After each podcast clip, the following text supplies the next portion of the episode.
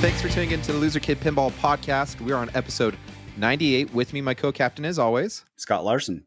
And you know, Christmas time is right around the corner, and we wanted to bring you a Christmas episode, and we didn't think we couldn't think of anything better than to have the guys that are bringing out a Christmas pinball machine. Well, Absolutely. for Christmas, right? Yes.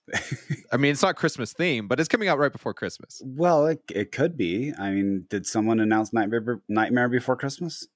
That I don't seems know. like it would be up their alley. but if you want to buy the new Scooby Doo Where Are You pinball machine, where can you get it from now, Scott? well, you can get it from Flipping Out Pinball because Zach is now a distributor for Spooky. And so you can definitely contact him and see about all his product.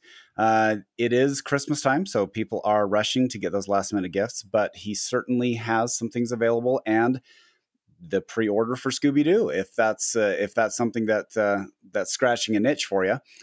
And speaking of Scooby Doo, uh, who do we have on today, Josh? We have a man that has grown up in the industry that has done a fantastic job of taking something so small from a small town and creating it on a world scale. This is Bug from Spooky Pinball. How you doing, Bug? I'm doing great, guys. Thank you for having me on. Definitely. We've wanted to have you on for a bit now. I, I know that we ran to you Expo. It's like paths haven't crossed very often. And uh, it, it was great timing now that you've got Scooby Doo out to have you come on and give us a little chit chat. Yeah, absolutely. I want to reference. By the way, if you want the in-depth interview on um, Spooky and Scooby Doo, where are you? Uh, Zach actually did a great one on the Pinball Show, and so uh, we'll ask some of the same questions, but I I will also refer you to that episode uh, for maybe some in, in-depth follow-up on that. So uh, this will be a companion piece to that. Uh, So first off, I you've always done I guess spooky type themes. I mean, that's the whole point of uh, spooky pinball is trying to. Uh, you guys are huge horror fans, huge, uh, huge monster stuff, and so how did this fit into your wheelhouse? And at what point did you decide you wanted to do it? Right. So, I mean, it's funny because, like, in my mind, Scooby Doo is quite literally the most ideal theme for our company. Like, it makes the most sense. It checks all the boxes because it hits a very wide audience. It's still very spooky related. Obviously, every episode's about catching monsters. The score is very scary sounding. And it also hits nostalgia. Everybody grew up with it and remembers it from when they were a kid. So, I mean, it, it made perfect sense to go do. And spooky pinball in general has kind of been in an interesting position where we try and hit very kid friendly things and then super adult things. So, like, Mm-hmm. we go from Rob Zombie, where we can go as hardcore as possible. And then we go to Alice Cooper, where it's still scary, but completely family friendly. Like there's no swearing, no violence, nothing in Alice Cooper. And uh, I, we like kind of bouncing back and forth between that and like coming off of Halloween, which is obviously more in the hardcore area of Mhm. horror, uh, going into a, a wide released family theme made a lot of sense as well. And then, yeah, of course, just with it being still spooky related, fun, family friendly game, it, it just checked every single box that it needed to. You you brought up Alice Cooper, and I, I've kind of heard this a couple times, and I bet you've heard this already, Bug. I'm I'm hearing comparisons of the art scheme to Alice Cooper. Is that intentional, or is that just kind of a happy coincidence? I would say a bit of a happy coincidence. I mean, we're using one of the same artists that did all of Alice Cooper. So Jeff Zornow did the whole entire Alice Cooper game, and then he was, of course, involved on the Scooby Doo game as well. He did all the cabinet artwork. Um, otherwise, I mean, I've heard comparisons about the layouts being similar. They're they're incredibly different layouts. They shoot very differently. Um, there is castle walls in the center, which I could definitely see the similarities there. But um, it it just made perfect sense for the game, and it's we definitely didn't reuse anything. It's all still brand new, custom made sculpts everywhere in the game. But uh, I mean, just yeah, uh, there, there's definitely influence drawn from Alice Cooper uh, visually because I I think up until Scooby Doo, Alice Cooper is probably our most visually impressive game we've ever done. Yes, it is a very beautiful game. It's and, and fun too. I do enjoy Alice Cooper. And uh, so I'm going on with that. There are lots of different versions of Scooby Doo that have been out there. I mean, really, the stuff I grew up with is actually ultimately what you uh, what you put in the game. Um, but there are new versions. There's new movies. Uh, I actually saw a terrible one with Elvira. that that that was an interesting uh, interesting movie uh, to watch. But um, so, how did you choose which era of Scooby Doo that you wanted to portray? It, it is interesting because you would think that every generation's favorite edition of Scooby Doo would be the one that was being made when they were a kid.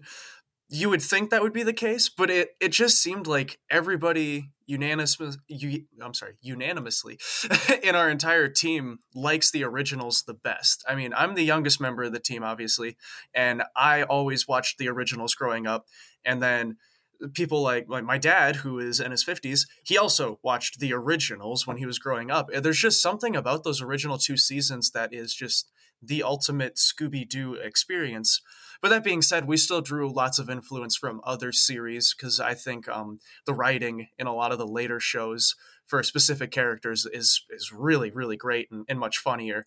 So we tried taking the funniest elements that we could from other series and putting them into just mostly that original series because, like I said, it's just unanimously the whole team agreed that uh, it was everybody's favorite. So wait, did you just say there's only two seasons to the original series? Yeah, so the original Scooby Doo, Where Are You? There's there's technically three seasons, but they called the third season something different. But it's really just two seasons. It's like, I want to say a total of 27 episodes total. But like every single episode is so classic and so iconic. Like we, we seriously, you, you can't lose choosing what episodes to put into the game because everybody recognizes all of the monsters from those episodes. Definitely. Well, it just throws me for a loop because I'm like, you think of Scooby Doo. I mean, I grew up on it and stuff, and it's just like I felt like there was endless episodes of Scooby Doo, and then they had Scooby Doo with celebrities, and they had Scooby Doo. It just there's Scooby Doo everything, so it, it kind of blows my mind. There was only two ish uh, seasons. Yeah, that's weird. Yeah, and that original run.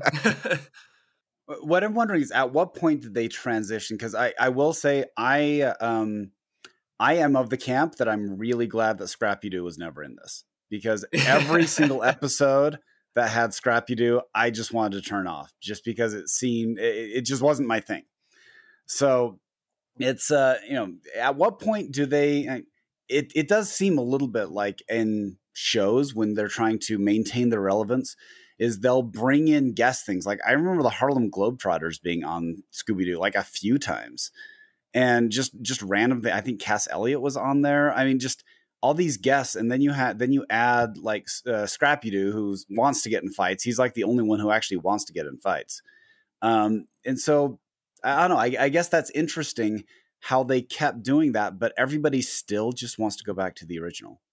Yeah, no, it's, it's very interesting. I mean, even if you watch the live action movies, mm-hmm. where in the sequel they bring back a whole bunch of monsters that the gang has defeated in the past. A majority of them are literally the characters from those first couple seasons. It was actually mm. when we rewatched that movie, we felt very um very confident in the decision of what we chose because we're like even when they're making the live actions they're going back and they're choosing Miner 49er and captain yeah. cutler and, and, these other monsters so it, it's it just makes all the sense in the world to go with the ones that we did and i'm very happy we did you you spoke a little bit of going from adult theme to kid theme and back and forth, back and forth. But if I heard you correctly on your Q and A last week or the week before, did you mention there was an adult mode in the Scooby Doo that you can turn on?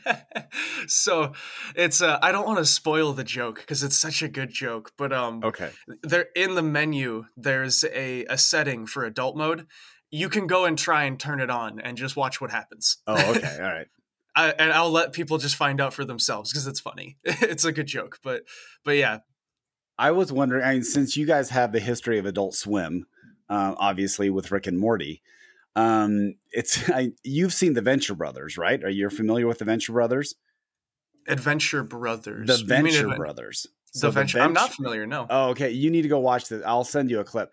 There's actually um, the Venture Brothers. This is something that really would be up your alley because they're kind of a joke version of Jonny Quest.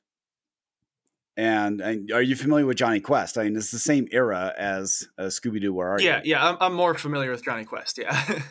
yeah, yeah. Okay, so uh, this is like an inept. It, this is the son of an inept scientist with two kids, and then like a a, a pilot uh, bodyguard thing.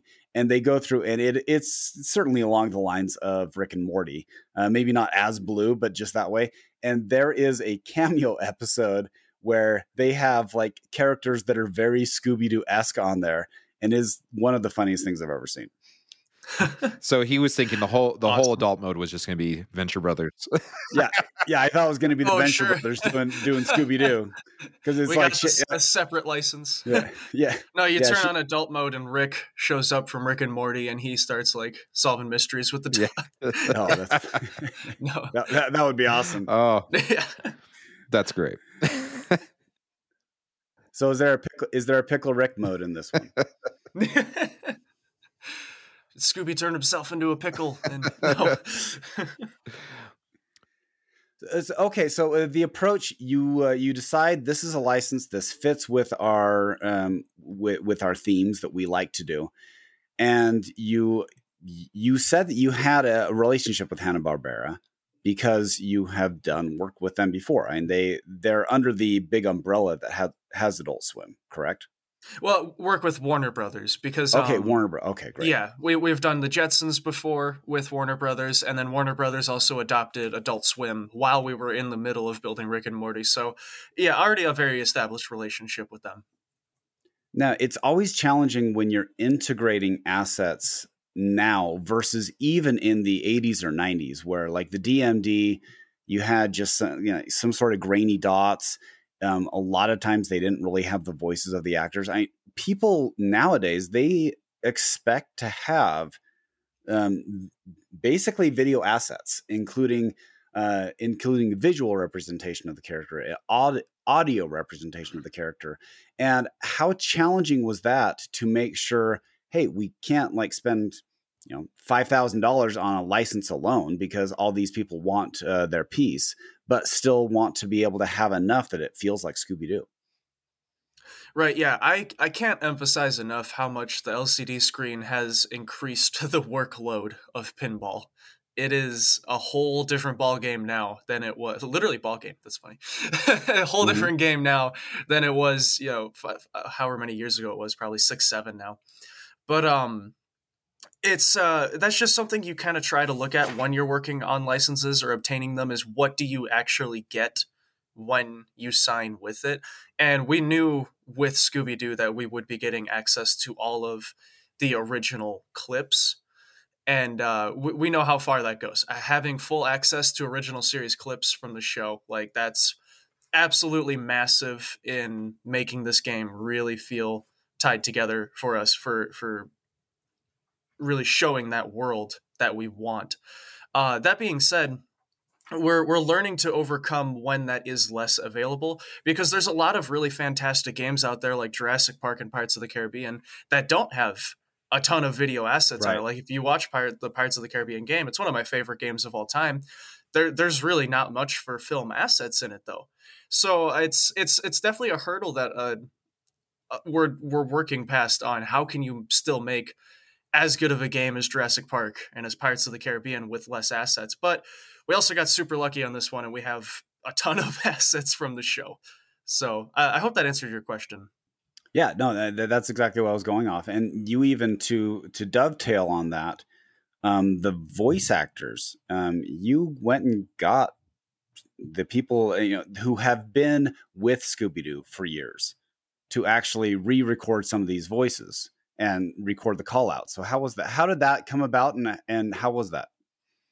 Uh, literally, Warner Brothers sent us a list. They were like, "Hey, these are the approved actors that you can use for uh, your product. So you can. These are all approved, like Fred's, Shaggy's, Scooby's, Velma's, Daphne's." And um, we we looked at the list, and we we at first we were like, "Man, it'd be really cool if we got Shaggy and Scooby. Like that would be that'd be a lot. Like that that would go a really long ways. and then we just kind of kept reaching out and trying. And we had a few contacts already, like our foot in the door with a few of the actors uh, through various agents and whatnot that we've just befriended over the years, and uh, started uh, asking around and seeing what could be made possible. And we kind of were like, well, it looks like we might be able to go and just get all of the actors. I mean, why not? Like go big or go home. It's it's Scooby Doo. Like we need to throw absolutely everything at this that we can. Like we can't just have two members of the gang because then everybody's gonna be like, well, where's Daphne? Where's Velma? It's like, okay, well then we'll get Velma, and then they're gonna be like, well, you can't just get Velma and not Daphne. So mm-hmm. it, it kind of ended up being like, wait, no, there's there's no option here. We have to get them all. And the fact that we actually got these specific ones that I wanted from the beginning. Like we, we never had to make any concessions. Those were our first choices for all of the actors. And, and I, I still can't believe it came together and worked because nothing ever works that well the first try. Like every time you have a plan like that, it doesn't just work that well the first time. Usually it takes a few revisions and you end up with something kind of different. But we got very lucky and and working with them was fantastic. They were the most outstanding professional actors we've ever gotten to work with, I would say. Well, and I've actually met Matthew Lillard in person before, and he's a he's a great guy. I know that you said that you kind of snuck some scream lines in there. Did you happen to sneak yeah. any other lines in there from any of his other movies, or? No, I tried not to overdo it too much. I, I, actually, I really tried with each character to sneak in lines from something else that they've done, just because I, I find things like that really fun. I like the opportunity to hear, you know, iconic voices say things from other stuff, like like, like having Frank Welker do some of his callouts from other things that he's been in is it, I I am kind of a dork for things like that.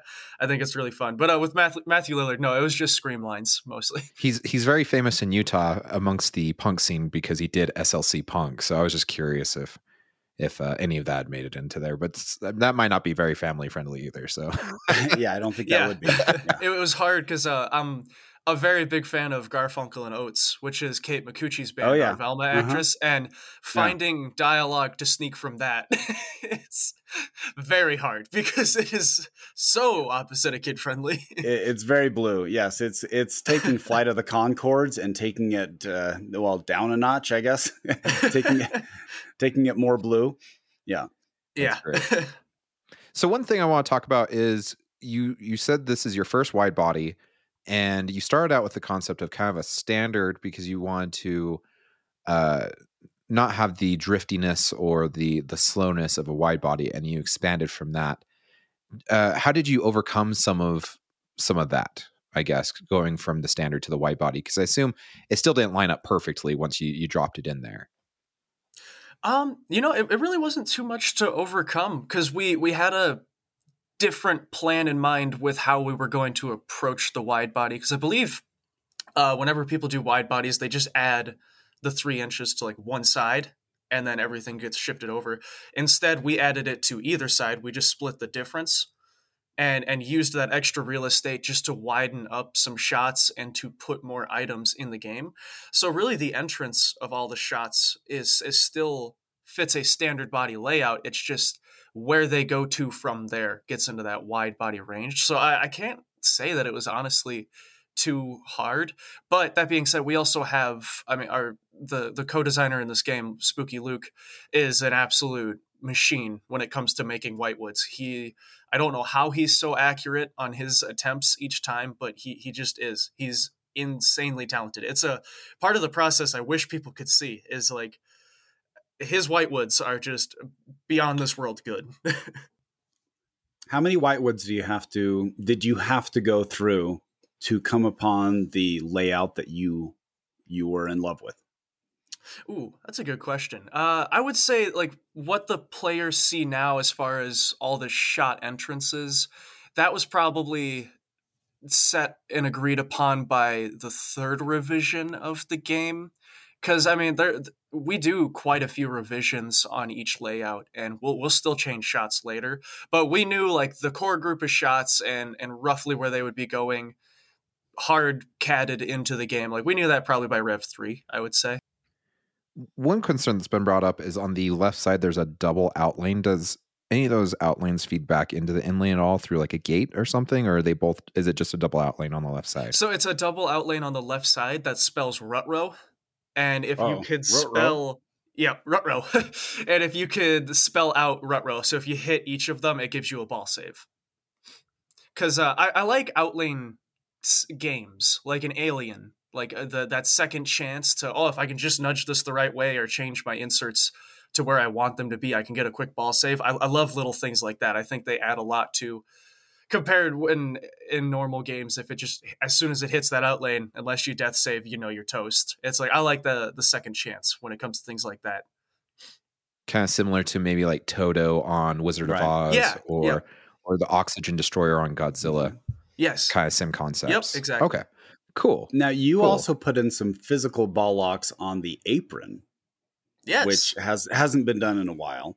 So uh, why why did you choose to go down there and have them feed up that way? Um it's we just we have a uh, obsession with putting locks and features in weird places. I we really love unorthodox things in pinball because we stern puts out stern layouts all year every year. There's no point in us trying to do that. So we like to try and do things that are a bit weirder and more unorthodox to to be the odd one out. And we just like looking at things and going, well, nobody puts flippers here, or nobody puts locks here, or pop bumpers here. What if we did? Like, does that just ruin everything? Does it make it way cooler? Uh, what can we build upon from here? Because it changes how you think about the rest of the game. And Yeah. when you can, especially with ball locks, where it would take up a lot of real estate and a lot of visibility elsewhere. Putting it somewhere where nothing's going on anyway just makes a lot of sense because, you know, if, if it was somewhere out on the playfield, like where the mystery machine is, if we had another ball lock out there like the mystery machine ball lock, then, you know, we would be losing so much more real estate and visibility. And it's like, well, let's just put it somewhere where it's not in the way to begin with and builds upon what's there. Like make something cooler out of something that's just okay. Well, and I like that you said that you're trying to do something unique and different. I know when we hadn't seen any reveal information yet on Scooby Doo, but we knew it was for sure Scooby Doo. People were already starting to say, well, it's probably going to have a van like Teenage Mutant Turtles where the balls come out of the van. And I was like, well, we just saw that like not even a year and a half ago or two years ago. So Mm-hmm. I like that you guys are trying to be unique outside the box because, and one of the unique things that really catch my eye on this game is the upper bookcase shelf flipper. I don't think something like that has been done on pinball before. And it looks like it creates uh, new gameplay strategies because of it. Yeah, that that bookcase flipper does some really wild things in gameplay, and uh, I don't think it's been done anywhere before either. So uh, I, we we'll claim it. We'll say we did it first, but somebody will definitely send me a photo of some random game from 1979 that had it upside down in a upper playfield somewhere. But yeah, uh, it it definitely changes gameplay on that upper playfield quite a bit because you can literally use the back end of it to catapult the ball around. And when you're cradling the ball up there, when you let go, it's going to throw it. You can't just let go of your cradle and shoot like normal. So it introduces a lot of chaos onto that upper playfield. But I also like giving players the ability to control when they're getting to the upper playfield or not. Uh, that was something we learned with Halloween with the topmost playfield is people are like, how do I get up there? I want to get up there right away. And it's like, well, in Scooby, you can. You can shoot right up the center ramp. And if your bookcase, you just hold your bookcase flipper open, now you're on there. If you don't want to be up there, you just don't open the bookcase flipper. It's entirely in the player's control as to how much they're getting on that upper playfield. Well, and I like the idea that you guys have introduced magnets and stuff up there as well as part of your ghost and whatnot. I mean that that seems like a very packed upper playfield with the bookcase and the magnets and the even your mechs, even your even your your uh, sculpts are moving when they're getting hit and stuff. Yes. It's, it's, it's there's a lot going on up there. I'm hoping it goes down as our best upper playfield yet because it, it definitely has the most going on and the most features on an upper playfield that we've ever done. I see. I'm counting up. There's one, two, three, four, five, six, seven, eight, nine, 10, 11, 12. And the, are those all the villains that you have to collect? 12. Like, I, I, well, I see the inserts. Uh, well, I- I guess the uh, in the middle of the playfield, there's Mhm. all the bad guys that are there. So Yeah. is the is the plan of the game to go through and like collect them all, and then you know, kind of like a, I, I'm thinking of Monster Bash, where you get the band together and then you do stuff. It's funny you made that comparison because originally we were going to light up the monsters on the playfield like in Monster Bash, but uh, we ended up going with the silhouette inserts because uh, it, it works a lot nicer for RGB lighting. but um, yeah, it's uh, it's pretty close to what it is. Is you're you're just you're solving the cases like it's each episode. So you'll start a case. You'll start your Miner 49er case, and then you'll solve that and unmask him. And you're unmasking all of these villains to try and get to the wizard mode.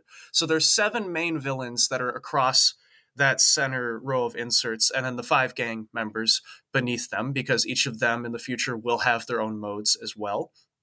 And then um, we're also introducing a lot of supplemental monsters that will be added later as kind of s- secondary modes and side modes. Fun extra things, uh, including like Ghost Clown and the Mummy and Snow Ghost, things like that. But uh, the, that primary group of seven down there, those are the main modes and villains of the game that you have to go and unmask to progress through. And I, I did hear you on Pinball Show saying that the code was going to be a lot further along on Scooby Doo than it was on Halloween. How, how, I guess, how far along are you hoping to have it once this starts getting to people's homes? Right. So by the time this is hitting people's homes, they will have the seven main modes in the game, the seven main monster modes.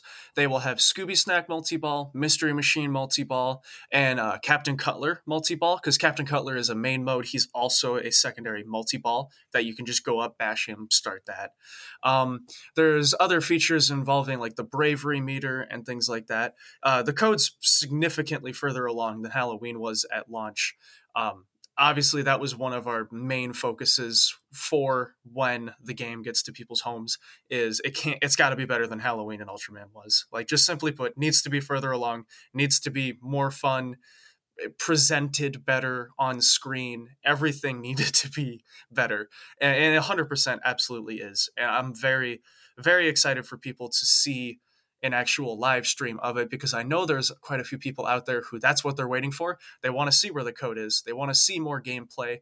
They want to see a live stream or they want to play it in person themselves. And those are all perfectly fine things. Those are all you should do that before buying a game. That makes perfect sense to go do. It's it, and I, I encourage people to do so. So I'm very excited for them to see that. Uh, it, it's just taking a little bit of time to get to because of a lot of licensing and negotiation reasons that we can't really talk about. But it, it's absolutely coming, and I think people are going to be more than satisfied with what we get to them. Well, and a follow up question: I assume this is going to be kind of spooky practice going forward, right? On your on your future games, you're going to try to be this far along with code on, on every release that you have after this as well.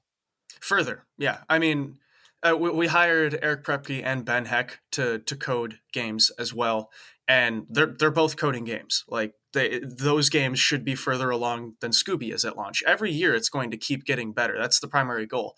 Since Halloween, one of our main goals has been how can we make sure we're further ahead than we have been because we've always been notoriously behind on quite a few of those things, and, and that's something that I think we've done really well in just a year is catching up and getting years ahead because it's it's completely necessary. You you have to get further ahead, especially like I said earlier with how LCDs have completely changed the game. There's the workload is so much higher on programmers now to get the LCD functioning and looking good and working right. And then that's not even to mention like how deep code needs to be now compared to how it used to be as well. And yeah, they're absolutely killing it. I mean, I'm sure Ben Heck is tweeting about it, which he probably shouldn't be, but I'm sure he's tweeting every day about how far along on his game he is right now, and uh, he's he's absolutely knocking out of the park. He's doing great. So yeah, going forward, th- that's going to keep getting better for sure because we recognize that it needed to be. We we heard everybody loud and clear. So, what is your favorite shot in the game? Ooh, my hands down favorite shot. I think the reaction of the the bash toy of Captain Cutler is the most satisfying. Hitting the helmet and it rocking back and forth with the sound oh, design oh, that we have on it, with um the the magnets throwing it around after that, it all together makes for the best, most rewarding shot in the game. Otherwise, just spamming the the heck out of that center ramp is so satisfying. Just one after another. I I could sit there and hit it all day long. It's so smooth. and how do the different you, you have three different editions so let's go over those different editions so you have the standard edition and then you have the bloodsuckers edition and then you have the collector's edition so tell me what people get uh, when they level up to each edition Right. So it'll be tough for me to remember this all off the top of my head, but I can definitely get most of it. Uh, I'll start with the collector's edition. So the collector's edition you will have custom cut creeper armor, powder coated in that green color. The whole cabinet is a custom art package from Jeff Zornow. Uh, the playfield has, I think it's 16 sculpts total, I want to say. Uh, so you'll have the minecart Scooby, the Miner 49er in the his minecart as well, coming down that habit trail. You'll have Charlie the robot. You'll have, let me think, uh, you'll have the Black Knight sculpt, you'll have the mine entrance sculpt, you'll have the abandoned airfield sign, all of those things. You'll have custom cut powder coated speaker grills with Scooby and Zombie. You'll have the light up topper, uh, speaker kit, interior graphics. Um, I'm trying to think what else. Uh, custom launch button. Uh, I, a lot of stuff. and then basically all of our differences between the editions is purely cosmetic. We don't change mechs out between games. We don't we don't want to change gameplay or anything like that. Um, we like to keep that the same between models. We just like to make the collectors pretty. so in, in the sure. Bloodsucker and standard cabinet, you have the Mystery Machine cabinet as opposed to the custom art package. So the whole cabinet looks like the Mystery Machine, which was a long discussion in the shop as to to what to do there because there's a handful of guys that were like, well, that makes more sense as the CE. That's cooler. And then there's guys that wanted the the art package instead, which I, I was in favor of art package on the CE because I, I just think it's custom and looks a lot nicer. But and then on the Bloodsucker, you'll have the I, I believe it's the Rainbow River powder coat um, all the habit trails in the game are the Rainbow River powder coat as well, while in the CE they're the multicolored for each of the members of the gang. Um, and in the Bloodsucker, we take out the sculpts like Charlie the Robot and the the Black Knight and Mine Entrance and signs like that. The there's no topper. There is speaker grills that are powder coated, but they are not the zombie uh, chasing Scooby. Uh, no CE plaque. It's a Bloodsucker plaque instead. Um, I think that covers it on that one. And then the standard is just pretty bare bones. It's it's a matte black finish on the powder coat uh, uh, for the the armor as well as all the habit trails in the game. Uh, no sculpts other than the mystery machine, the castle, Captain Cutler, and the Scooby barrel. Um, trying to think what else is taken out of the standard. No interior graphics, no light up kit, knocker shaker, all those things, no topper. Um, otherwise, like I said, gameplay all the same across the board because we don't like to change that up. We want to make sure everybody has the same experience. And uh, otherwise, there is a breakdown of all the differences between the games on our Facebook page. I'm not sure if it's on the website yet or not. It should be, but uh, I, I, didn't see it on the website, but I do see it on like I, I've been looking a lot at the Pinball News article. So the yeah yeah they they have like a, a matrix breakdown on that too. Yep, and, it's on our Instagram as well, so it's floating around out there everywhere. Uh, we definitely should get it onto our, our Facebook or uh, our company or uh, the website. Sorry, uh, and I do believe in the descriptions of each machine it says what the differences are on our website as well, because I definitely probably missed a few things there. okay, and how many are you making of each? Uh, so we don't limit uh, our additions to any numbers. It's okay. it's all open. There's a total unit limit. There's 1969 that are going to be made. We okay. let the customers decide. They can all buy CEs. They can all buy bloodsuckers, standards. Oh, that's it, nice. We, we that's leave nice. it up to the customer because we don't. We we just want everybody who wants the game to get the game. You know, right. we don't want to exclude a whole bunch of people out from something because there was only 500 and then the rest are all a different version. So, mm-hmm. and can you? Uh, is this something you can share? What has been the most popular edition so far? Ooh, I don't know if I'm supposed to or not, but why not? Uh, the CE is definitely the most popular. It's okay. it's it's the prettiest one. It, it, the same thing happened in Halloween and Ultraman. Same thing happened in Rick and Morty. Uh, people they they just want the nicest looking version of the game, and, and that's that yeah. keeps being the trend so far. I I I, I would choose that. Uh, I, am a sucker for for the way a game looks, and the you really did make it look really cool with the collector's edition. I appreciate that. Thank you. Well, in addition to Scooby Doo, I that you there are other other things available. Like you are doing a rerun of TNA right now too, and so yeah. there are there are options that people, if they want, you know, they couldn't get the original TNA that I, am assuming you still have some of those available too. Yeah, the funniest thing on the day that we started selling Scooby and we were watching the website and, and t- checking in with our distributors about how sales were going and and whatnot, two people did buy a TNA that day. Yeah. and Well- it was just so funny for some reason. Like you're looking at the website and it's like another one gone, another one gone. Wow, this is somebody just bought a TNA. Okay, that's weird. But it's just they picked the oddest day. Like somebody the morning before sales started ordered like a beanie and some leggings. We were like, Yeah. they're just sneaking in real quick before everything gets crazy.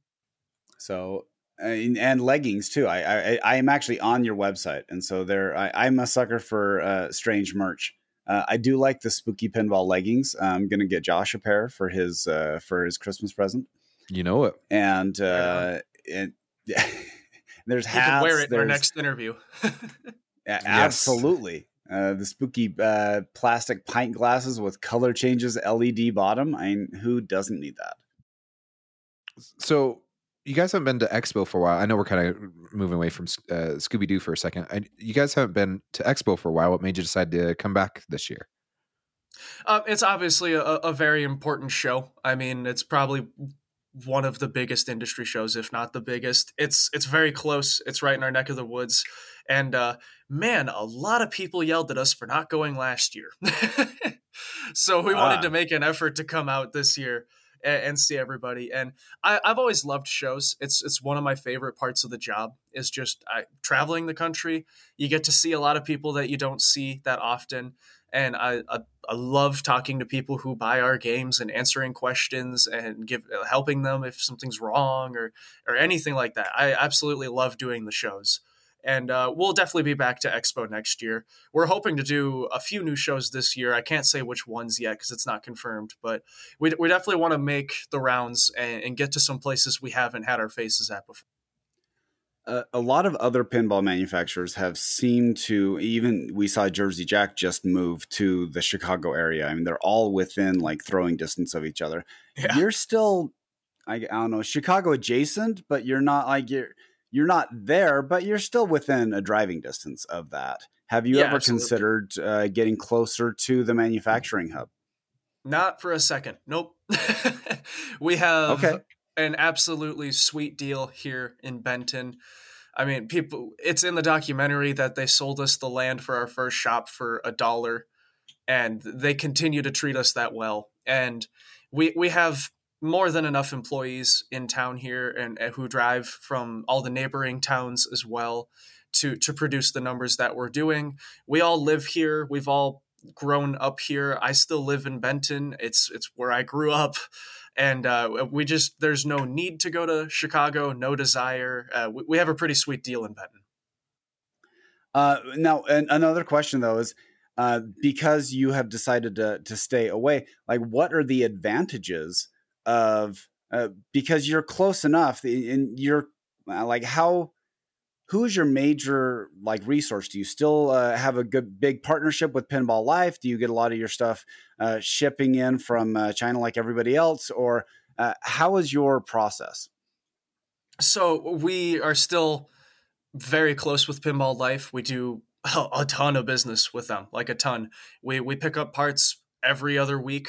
Still, every single week, we just drive down. It's only a two-hour drive to get there to get all our parts there. Um, we have some neighboring businesses just within 20 minutes of our factory that supply us with other things. And then also, we we do a lot with. Uh, sorry, one second. Uh, we also have a lot in house. We we try to keep as much of it in house as possible because it just makes for a lot easier, especially with how supply chain has gone since COVID. That's a big thing that was really scary when it hit. We were fortunate enough to get ahead of it because we we heard about how bad it might get. But there's no better way to make sure you have parts than to make them yourself. But uh, yeah, we still have a very close relationship with Pinball Life and, and plenty of other notable pinball brands and companies and whatnot. But yeah, uh, it just being where we are, it hasn't really affected business negatively at all for us. It's really been great. I was gonna say you guys have been expanding a lot over the years that you guys have been up and going. You don't feel like the where you guys live has limited your resources for the workforce either. Not at all. Nope, we we're sitting about 38, 39 employees. I mean, it's it's it's never been an issue getting people in the door. Uh, there's a lot of neighboring towns that just spooky pinball sounds like a cool place to work. You know? Yeah. So it, when you put a game on the line, okay, and you know it's like an assembly line, like everything else. Like you go from point A to point B and all the way to point uh, Z. Like how long does it take to get uh, it? It when all things are are greased and everything's going. Uh, like how long does it take to get to the, from the start of the line to the putting in a box? Right. So uh, when Halloween was at peak production, we were getting 40 games a week for about two months there. So 10 a day. We do four day work weeks, so 10 games every day.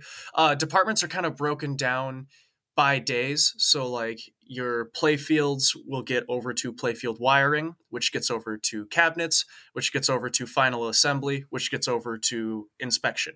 Mm-hmm. So, you just account that each department has to get those 10 a day. And then mm-hmm that each department feeds the next department's work for their next day.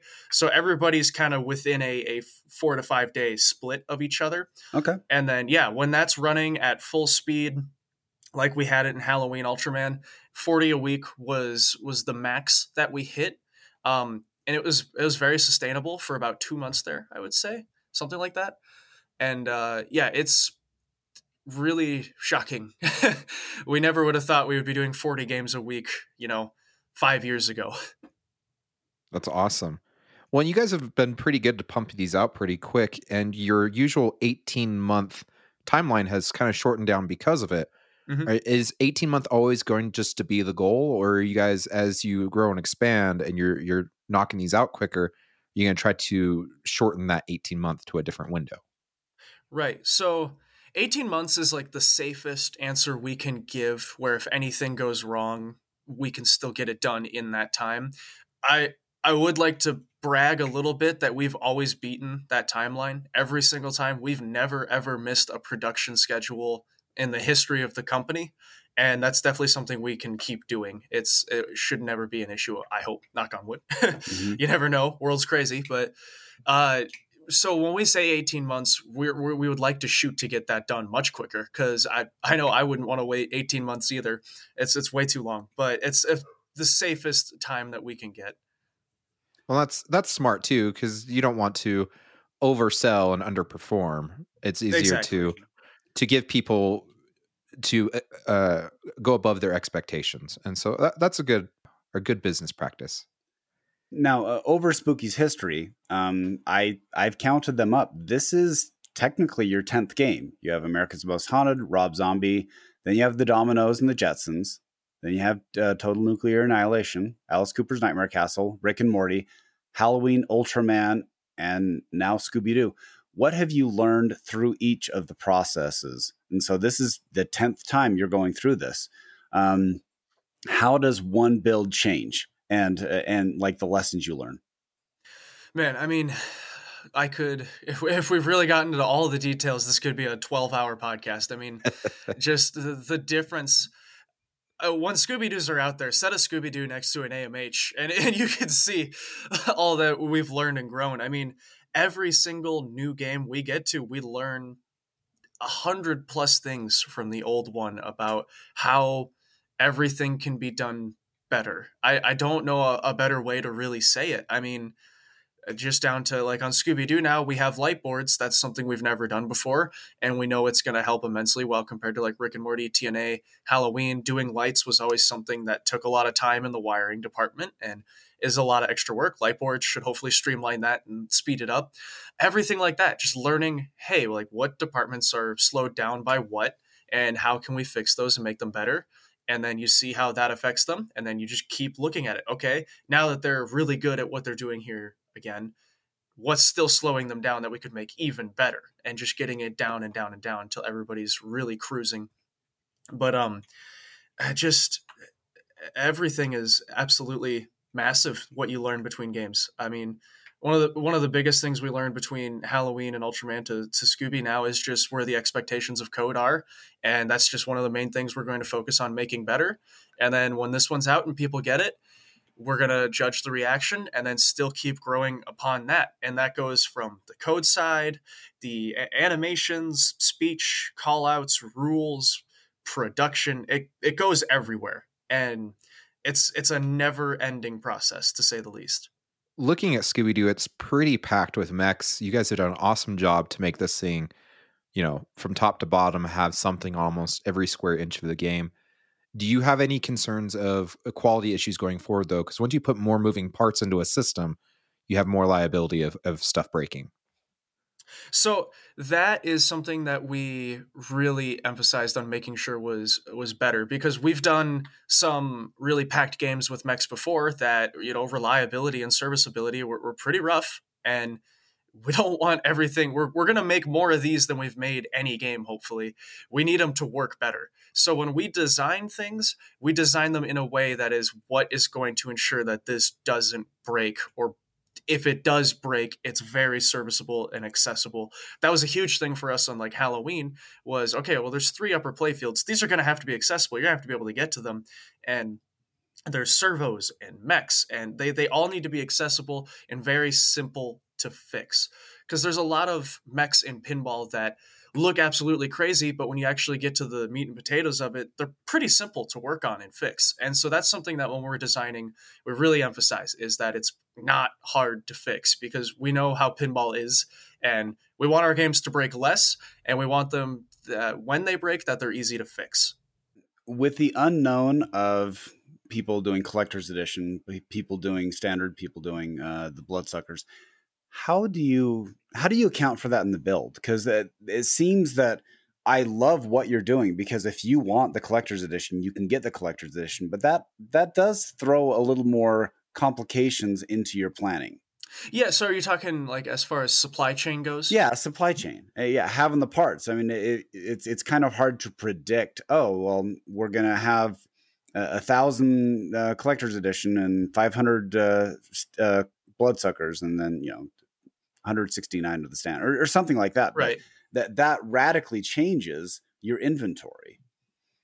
Yeah. So, and that's just something where you know it it might get you one day, but um, so far you just kind of have to really base it off of what your last game did. So like you base it off of the split from Rick and Morty, you base it off of the split of Halloween Ultraman, and then you just don't over order. You can't over order, but you can't under order when you're doing those things.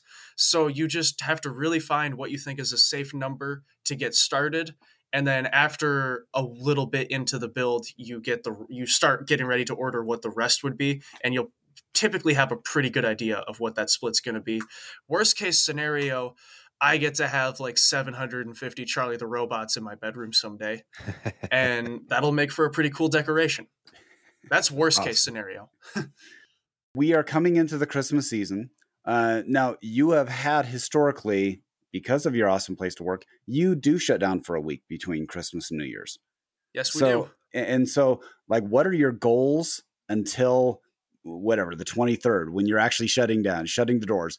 What is your uh, what is your what what would you consider a successful December? So the the current plan is we're going to be wrapping up the TNAs that we have left to build. We're going to be absolutely going through the shop and cleaning and gutting it and making sure that it's as ready for Scooby production as possible. We're we're getting all of our parts in order for Scooby so that it's all sitting there ready to go. And uh, we're kind of slowly working our way into getting that started. Uh, we, have said multiple times online we like to hold on to that the first batch of thirty and really test them and make sure that they're built the way that we want it for production going through. Um, I can't ask for a better December than we've been having, honestly. I mean, the the fact that we were able to get the game out when we did, and and the fact that we were able to to take sales and get TNA close to finished up, and then kind of go into that break, and then we all know that when we come back, it's absolutely it's it's go time. I, I think it's been an absolutely perfect December so far. I I don't know if I have any more questions. Do you have any more questions, Scott? No, I I, I guess. Uh, so the, the final question I want to do is, Okay, so let's look into the future. Where do you see Spooky in two years? Where do I see Spooky in two years? Um, you know it. That's a good question. Hopefully, still making pinball. That would be the best that would case. Be number scenario. one, yes. yes. um, no, I. I mean, I know what we have planned over the next two years, and I can't really say what those things are. But I, I would like to see us, of course, still getting games done on time, uh, further code, better designs. I mean, obviously, I, I, think each of our last two designs they keep getting better and are some of the best that we've ever had. I would like to see them keep getting better. Uh, we're in a really healthy spot right now. I mean, I, I like where production is. I like our schedule. I, I like how everything is looking.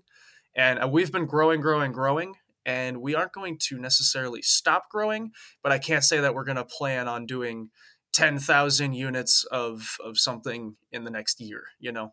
I was going to say, I really do have to congratulate Spooky and your whole team because I feel like out of the small distributor or the small manufacturers, you guys are definitely doing it right.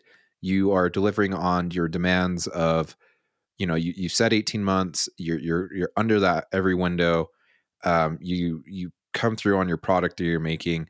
And because of the way that you guys run your business, uh, COVID really didn't affect you guys. Like it, it probably was scary, but you guys were, you were able to work through it and it doesn't seem like you had as much hiccups as as some of your fellow competitors yeah we got very fortunate with that and um I, really the main thing that covid affected was just the fact that we were shut down for that couple months that everybody was shut down i mean nobody went in nobody made any games in that time but once we got back like i said we've still beat the production deadline and got it done and, kind of how we talked about how we organize our parts and production and everything like that earlier, we, we were really set up in a good spot to get through COVID just fine. And we only hit a couple hiccups along the way, really. And uh, like I said, it still hasn't affected a production deadline yet. So it should stay the same.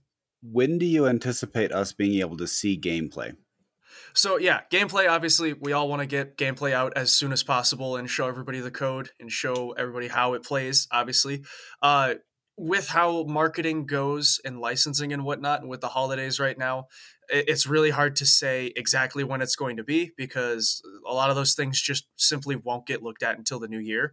But this January, you're definitely going to see gameplay. You're definitely going to see a Dead Flip live stream where we're going to go in details about everything in the game and play for a few hours and uh, everybody will be able to to see everything that they're asking to see.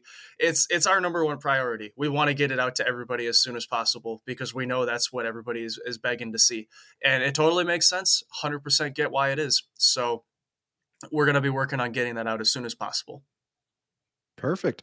Well, I want to thank you, Bug, for coming on. This has been really awesome. I hope we didn't put you through the ringer too much. Um, we really appreciate you coming on, and answering all of our questions, and a personal thank you from me to you for you and Spooky stepping up and helping us with flipping the script on autism.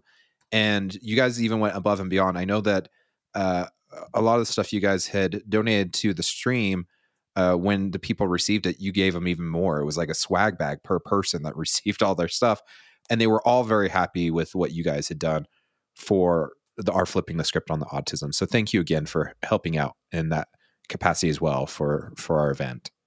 It's our pleasure. Hit us up anytime that you need anything for stuff like that. We're we're always. I would like to get more involved if we could with more things like that. I, I wish more people would reach out. well, speaking of that, if they want to reach out and get in touch with you, what's the best way to do it? So, uh, depending on what aspect you are reaching out for, primarily squirrel at spookypinball.com is the best place to send questions and things like that. Uh, Otherwise, I'm, my email is bug, B-U-G, at spookypinball.com. You can reach out to that anytime you need to. Uh, uh, we're very active on Pinside. If you're on Pinside, you can uh, private message any of us. We're all on there. Um, what else? Th- those are the primary places that you can reach out, I would say. Okay. And I, I, I think we've got you the uh, the Loser Kid 1.0 hat, but we're going to get you some 2.0 hats so you can uh, p- uh, pass around at the office. Heck yeah, I need new hats. I keep I, I have a cycle where I just routinely run through pinball hats that have been gifted to me. I'm working on my Tilt Minneapolis hat right now, and uh, it was white at one point. It's not so white anymore, so I'll be ready to move on to my next All one. right. Well, I'm wearing the current version, and the current version's black, and so it stays it stays looking nice for a while. Yeah. Well, if you want to get a hold of us, we are loserkidpinballpodcast at gmail.com. Also, you can get a hold of us on the socials at Loser Kid Pinball Podcast on Facebook, Instagram, Twitter, and Twitch. Uh, we are excited to have a couple more interviews over the next couple weeks, and the 100th episode is coming up. And so it's going to be awesome. You got anything Woo-woo. else for us? You got anything else for us, Scott? No, I, I just hope everybody sincerely has a safe and happy holiday time. And if you're lonely, go and play some pinball with some friends. I mean, really, it, it can be hard for a lot of people. And so just reach out to your friends who may not have uh, the same sort of support system that you have. And if you don't want to uh, wish someone a, a specific holiday, you can always say Happy Christmas, Hanukkah, Kwanzaa. hmm And Festivus, the Festivus for the rest of us.